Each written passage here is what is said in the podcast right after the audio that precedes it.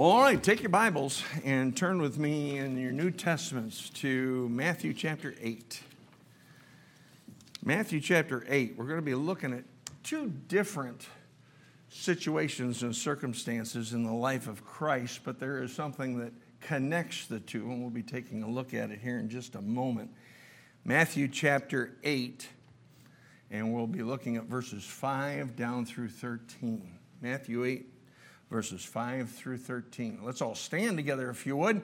And if your neighbor does not have a Bible, allow them to, to look on with you, and we'll look on the Word of God together. Beginning in verse 5 of Matthew 8, it says, And when Jesus was entered into Capernaum, there came unto him a centurion, beseeching him and saying, Lord, my servant lieth at home, sick of the palsy, grievously tormented. And Jesus saith unto him, I will come and heal him. The centurion answered and said, Lord, I am not worthy that thou shouldest come under my roof. But speak the word only, and my servant shall be healed. For I am a man under authority, having soldiers under me. And I say to this man, Go, and he goeth, and to another, Come, and he cometh, and to my servant, Do this, and he doeth it. When Jesus heard it, he marveled, and said to them that followed, Verily I say unto you, I have not found so great faith, no, not in Israel. And I say unto you that many shall come from the east and west and shall sit down with Abraham and Isaac and Jacob in the kingdom of heaven. But the children of the kingdom shall be cast out into outer darkness. There shall be weeping and gnashing of teeth. And Jesus said unto the centurion, Go thy way, and as thou hast believed, so be it done unto thee and his servant was healed in the selfsame hour.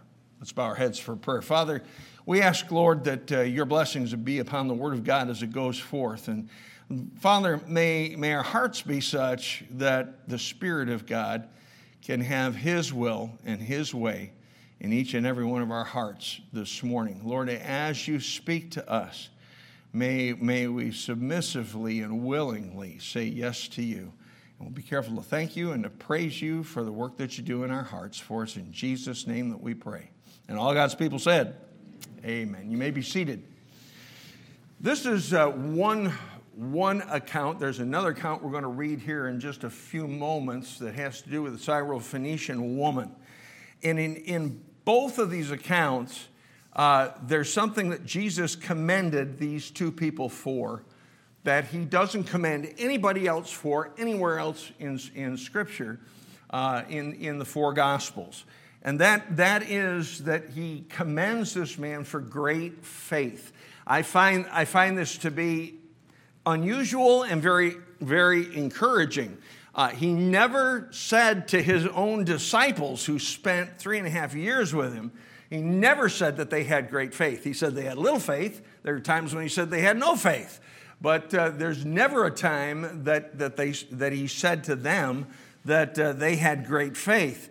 Uh, and, and both of these people were Gentiles. If you know anything about, about the Lord Jesus and about uh, the reason why he came, he came to seek and to save that which is lost, but he f- came first and foremost to Israel and then to the rest of the world.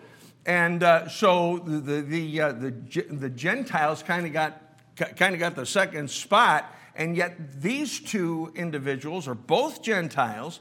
They both believe God, and because, because of the way that they did so and the, the attitudes that they had, uh, the Lord commended both of them and said that they had great faith. Now, if you're not a Jew, you are automatically in the, in the uh, category of Gentile, which means that all, if not uh, most, if not all of us, are in that category. That is an encouragement to me because uh, if it's, if it's uh, two Gentiles that he, he said uh, that they had great faith, and that means that it's possible for me as well. Uh, one of the things that the, that the centurion did not have the advantage of, he didn't have a whole Bible like what we've got. He didn't have the upbringing that many, many of you have had. Uh, the other thing that, that, that uh, encourages me about this whole thing is that, that uh, he was really a first generation believer. Uh, there wasn't someone else who had necessarily uh, brought him up in, in, in the things of God. And yet he sought it out for himself and he, he found the Lord Jesus Christ and then was commended for his great faith. Um, the issue when the Lord Jesus Christ comes back, and, and I, I, I, really believe his, his coming is a whole lot sooner than what we might even realize. Uh, I, I, you know, just with everything that's happening in this world, and you see that it's, it's not, you know, the truth is, all the things that we see going on in the world today have been going on for ages. However, I've never seen the rapidity, I've never seen the speed by which things are going downward uh, going on today. I've never seen it in any other time. And, uh, and because of that, I really believe that the Lord Jesus Christ is going to return, and he's going to return soon. And all God's people said, uh, I, I know you're looking forward to it too. But you know what the issue is going to be when the Lord comes back for his own? The issue is going to be faith. In fact, uh, the, the Lord Jesus said, will, you know, when he returns, will he find faith on the earth? And, and I guess a, a, an even bigger concern than just that in general would be will he find great faith with you and will he find great faith with me? Uh, this, this centurion was a man who was a Roman soldier. And the Romans and the Jews did not have a good relationship, to, to say the least. The Romans were, were, were uh, over the, the nation of Israel, and uh, they ruled and reigned over it. And uh, so the, the relationship between the Romans and the, and the Jewish people were not good, and particularly the centurions, because they were the ones that enacted the laws. A centurion was just simply a, a man who was over, uh, in charge of a hundred men in the Roman army. His servant was sick, and he was sick of the palsy. That just simply means that it indicates that he had some kind of a paralysis going on. And it wasn't just he wasn't just sick. Says he was tormented. It says that, that he was in he was in great pain. Let's let's take a look at what kind of characteristics this man had. And then we'll go over to the Syrophoenician woman and find out what, what kind of characteristics are characteristic of people that have great faith. And let, let me just say this to you this morning faith starts with, with trusting Jesus Christ as your personal Savior. Um, it's not coming to Him to get you out of a jam. It's not coming to Him to, uh, to, you know, to, to heal your lumbago. Uh, it's not coming to Him for some crisis that's in your life. It's, it's, it's coming to Him, well, there is a crisis in your life, and the crisis that, that I first came to Him for was the crisis that I had unforgiven sin and I was heading for hell. And, and I was a sinner, and I was a lost sinner, knew that. Knew that because of my sin, I deserved to go to hell for all eternity. And what a person needs to do is realize that the only way they can get their sins forgiven is by coming to Jesus Christ and trusting Him and Him alone as their Savior, believing that He died for our sins according to the Scriptures, that He was buried, that He rose again the third day according to the Scriptures. Uh, we need to come to Him believing that what He did on that cross is all that was necessary for the forgiveness of our sins. Baptism can't take away one sin, communion can't take away one sin, church membership can't take away one sin. Uh, obeying the Ten Commandments cannot take away any sin. The only thing that can take away sin is what we sang about this morning nothing but the blood of Jesus. Amen? And it's the blood of Christ that, that cleanses us from all sin. And a person needs to, has to come to, to Him understanding that he's a sinner, understanding that they, they deserve to die and go to hell for all eternity because of their sin, turning from sin and turning to Christ and trusting and believing on him and him alone. And there needs to be a time in your life when that takes place. Jesus said when he was talking to Nicodemus, he said, Except a man be born again, he cannot uh, see the kingdom uh, of God. Uh, that which is born of the flesh is flesh, and that which is born of the spirit is spirit. Marvel not that I said unto thee, ye must be born again. In other words, if you're going to go to heaven, you got to have two births. Obviously, you got to have the first one in order to get here. But then, secondly, you have to have a second birth. Just like the first birth, the second birth happens at a particular time, it happens at a particular place, and it only happens once. You don't get born again and again and again, just like you don't get born physically again and again and again. You get born one time, you're born in, into your family and into this life and into this earth. And that's the way it is with, with eternal life. Uh, you, you must be born again. And that's that point in your life where you realize you're a sinner, you're on your way to hell. The only way you can go to heaven is by repenting and believing on Jesus Christ and Him alone as your personal Savior. And, and simply calling out to Him and asking Him for forgiveness. And the moment a person does that, the Bible says they become born again. That's the beginning of faith in, in, in, in our lives. Now, this, this centurion came to the Lord Jesus Christ for a particular need. And the need was not a need that was uh, a need of his personally, but it was a need of, of one of his servants. And let's take a look at some of the characteristics of, of this centurion. As a Roman, he showed great respect to the Lord Jesus. If you look in Matthew uh, 8, down in verse 6, it says, And saying, when he came to him, Lord, my servant lieth at home, sick of the palsy, grievously tormented. Immediately he called him Lord, and he showed, showed respect unto the Lord Jesus Christ. Now, understand what this is. This is a Roman centurion coming to, from his standpoint, a Jewish rabbi whom they did not really get along with and asking for help. Asking for help. Um, he was concerned, and he was concerned about his servant. Uh, he knew that his servant was hurting, and he, he, he had heard evidently about the Lord Jesus Christ and that he had the ability to heal. So he, when he came, he didn't come for, for a personal need, he came on behalf of the need of another. Look down in verse 8. It says, The centurion answered and said, Lord, I am not worthy that thou shouldest come under my roof, but speak the word only, and my servant shall be healed. He not only called him Lord, but he said, Listen, I'm not worthy. And again, this is a Roman centurion who, as, as, a, as, a, as a group of people, the centurions particularly, but Romans just overall, were very, very proud people.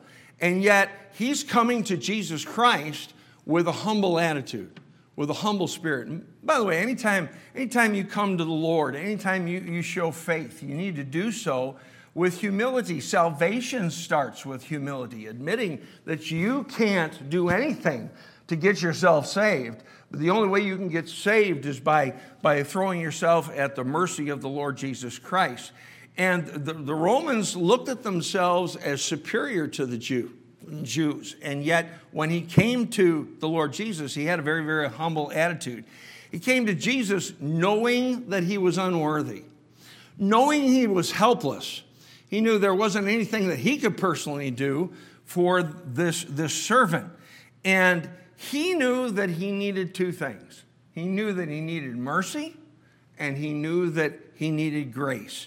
Uh, Hebrews chapter, chapter 4 and verse 16 says, Let us therefore come boldly unto the throne of grace, that we may obtain mercy and find grace to help in time of need. A person with great faith understands that they are, they are helpless in and of themselves. A person of great faith understands that, that they have a need that only God can fill and they, they realize that, that uh, they need to come to him and ask him to do something that they cannot do for themselves.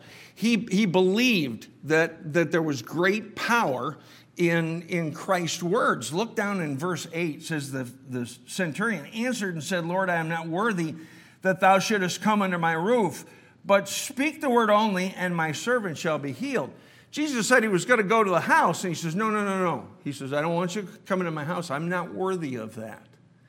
He said, But if you just speak the word, what he realized was, was that the words of the Savior had power. The words of the Savior were important. The words of the Savior could do things that he couldn't do for himself. And he, he, had, he had faith in those words. He, he also had an understanding of authority. Look down at verse 9. It says, For I am a man under authority, having soldiers under me, and I say to this man, Go, and he goeth, and to another, Come, and he cometh, and to my servant, Do this, and he doeth it. Um, he knew his place. He, he, said that he was a man under authority, and obviously, by his explanation, he also understood that he was a man that was in authority over others. By the way, uh, you cannot be a proper person of authority unless you are a proper person under authority. If, if you don't know how to respond under authority, you'll certainly not understand how to be an authority. And he was under authority. That means he was obedient. That means that he was submissive to his authority. And uh, he used the authority that he was given and he used it properly. And he knew that the Lord Jesus Christ had authority and that he would use it properly as well. Uh, he re- recognized and respected the authority that Christ had. And he obviously loved the folks that he was over. He loved the Jews. And we see that uh, if you take your Bibles and turn with me to Luke chapter 7. This is the, the second account another account of the same story, Luke chapter 7.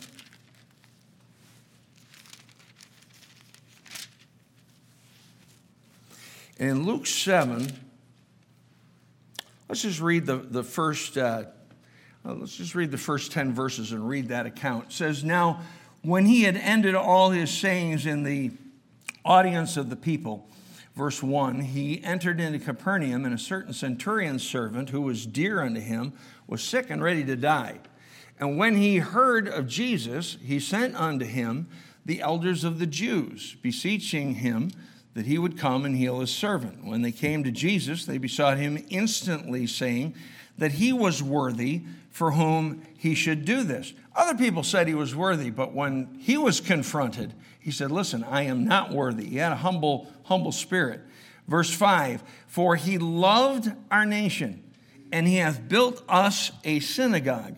Then Jesus went with them, and when he was now not far from the house, the centurion sent friends to him, saying unto him, Lord, trouble not thyself, for I am not worthy that thou shouldest enter under my roof. Wherefore, neither thought I myself worthy to come unto thee, but say in a word, and my servant shall be healed. For I also am a man set under authority, having under me soldiers.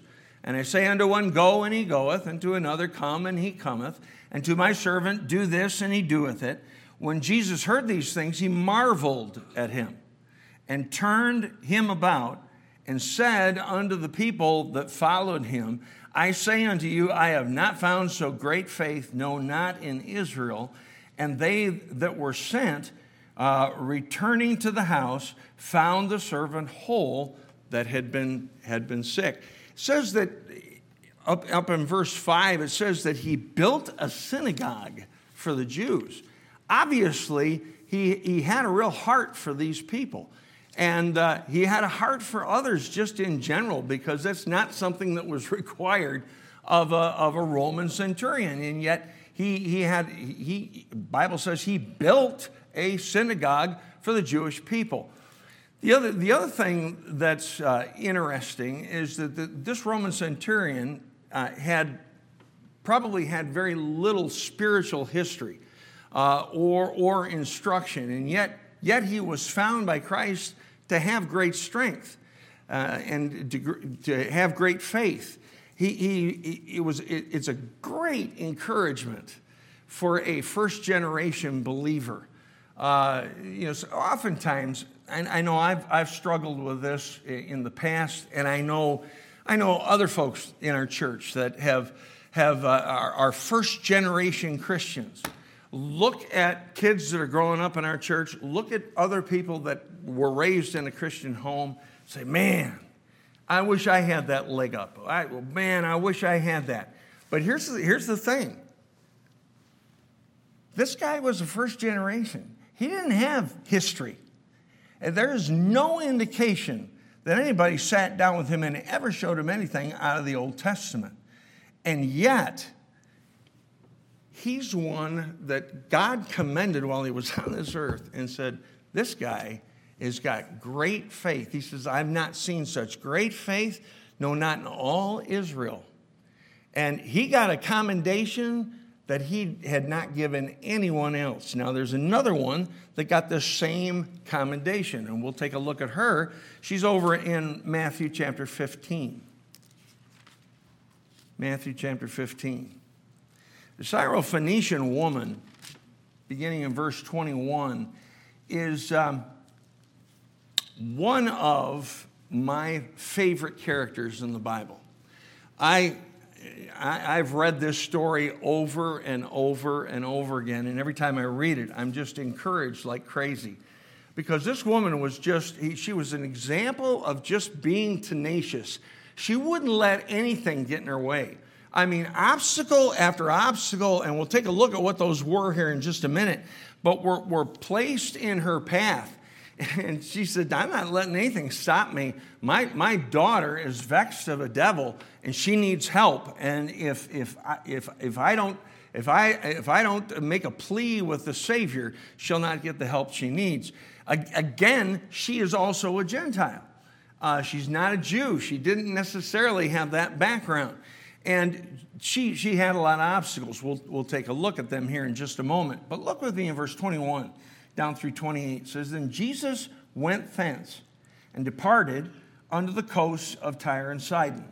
And behold, a woman of Canaan came out of the same coast and cried unto him, saying, Have mercy on me, O Lord, thou son of David. My daughter is grievously vexed with the devil. But he answered her not a word, and his disciples came and besought him, saying, Send her away, for she crieth after us. But he answered and said, I am not sent but unto the lost sheep of the house of Israel. Then came she and worshiped him, saying, Lord, help me. Now I want you to notice the response in verse 26. But he answered and said, It is not meet to take the children's bread and cast it to dogs. How'd you like to go to the Lord and say, Lord, Help me. And the essence of his answer was no. no. You're not, you're not Israel. Uh, that's what I came for first. You're a dog.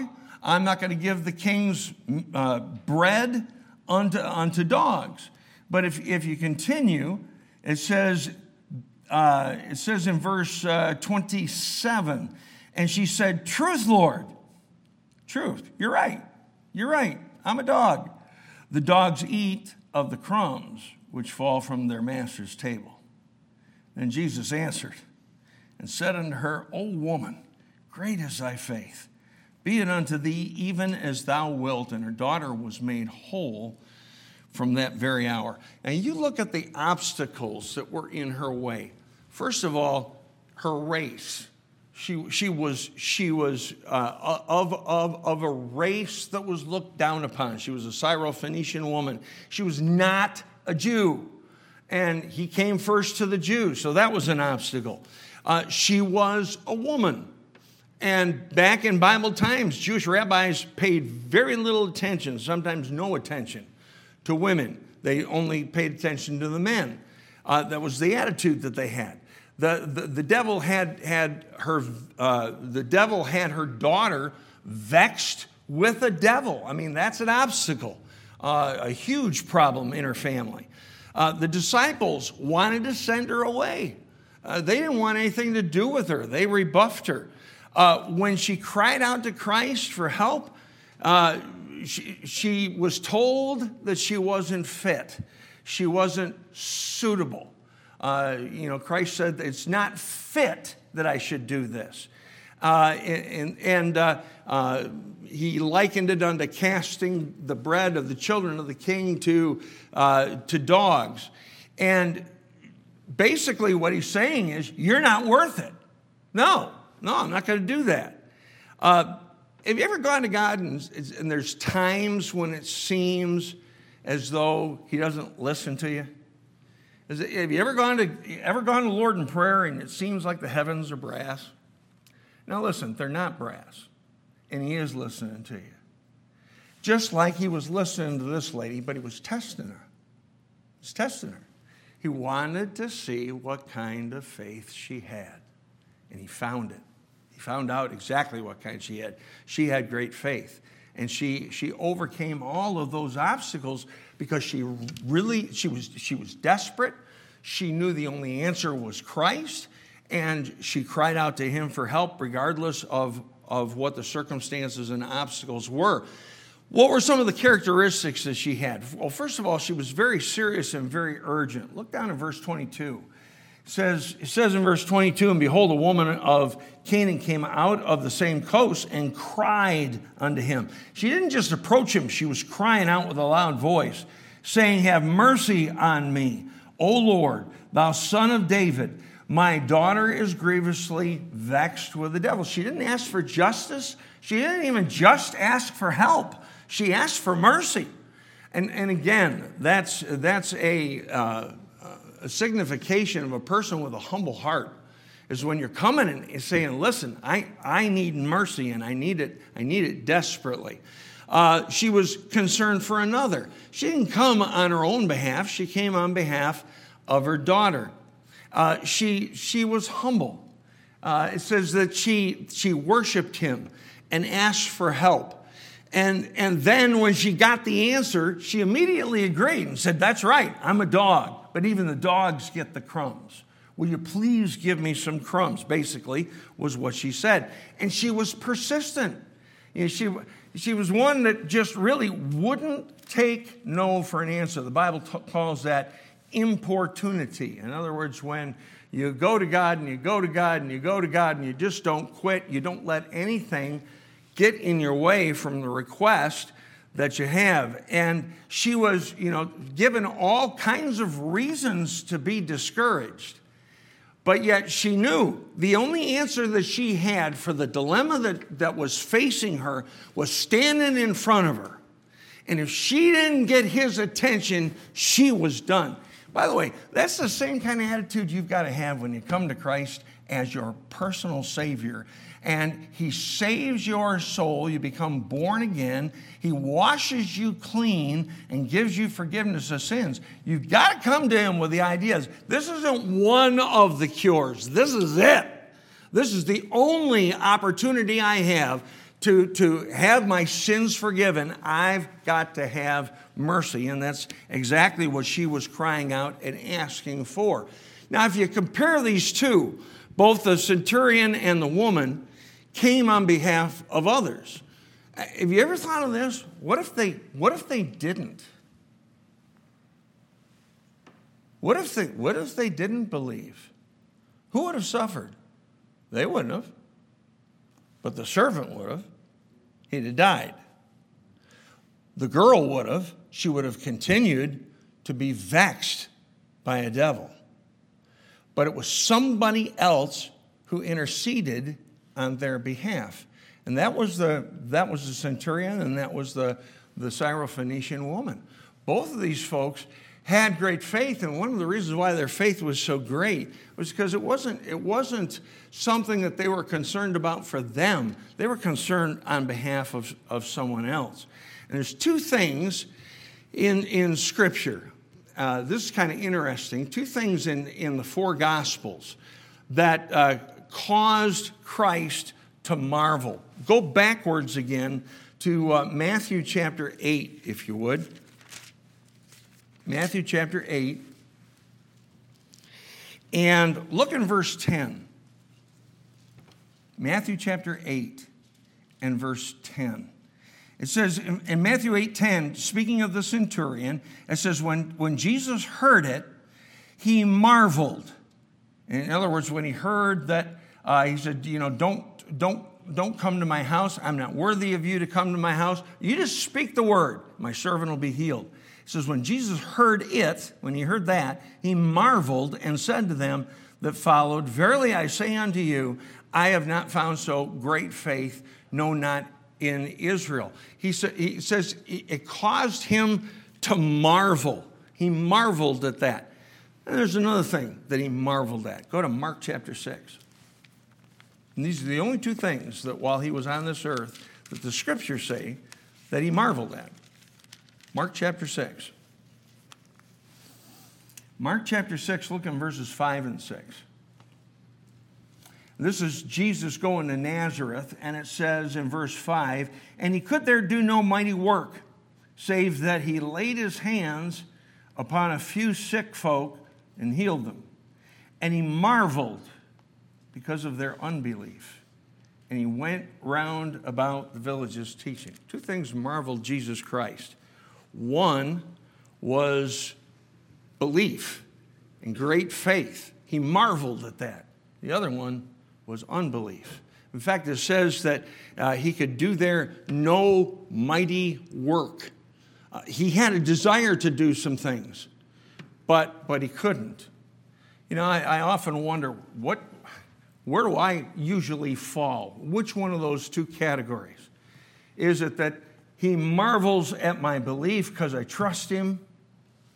Or is he marveling at my lack of belief and lack of faith? Because he wants to do great things in our lives, but oftentimes he doesn't, just simply because our, our faith and our belief is not what it ought to be. Both of these individuals were commended, and they were commended for the great faith. Great faith people have some characteristics. Number one, a great faith person is confident that God has the answer. Uh, you know, what kind of faith do you have? Have you got great faith? First of all, have you trusted Christ as Savior? Do you have great faith that He could save your soul and give you total forgiveness of sins, past, present, and future, and forgive you of all your sins and give you eternal life? Are you absolutely positive that if you were to die today, that you go to heaven? If not, you need to come to Him with great faith and trust Him and Him alone as Savior. Just a moment, we're gonna we're gonna have an invitation. And uh, invitation at the end of our services is at the end of the sermon. And we stand with our heads bowed and our eyes closed. And the whole idea is if you got a need, you come to the altar and talk to God. But maybe one of you, maybe the greatest need you have right now today is that you're not saved.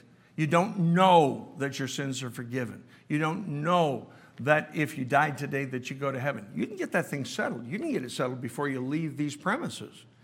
And the way that you do that is by trusting Jesus Christ and Him alone as your, as your Savior. But you got to come with a confidence that He is the only one with the answer. And in these two situations, that was the heart that they had. Now, that's true with salvation, that's true also in the Christian life. When we come to God in faith, we, we need to come with the understanding that God has the answer and, and come confidently. We need to come humbly. A person that has great faith is humble. They realize they're not worthy. You know, sometimes, sometimes I think we go to God and, and, and ask for things and expect Him to answer our prayer because, well, we've behaved ourselves pretty well here lately. That's not the basis. The basis is we're unworthy.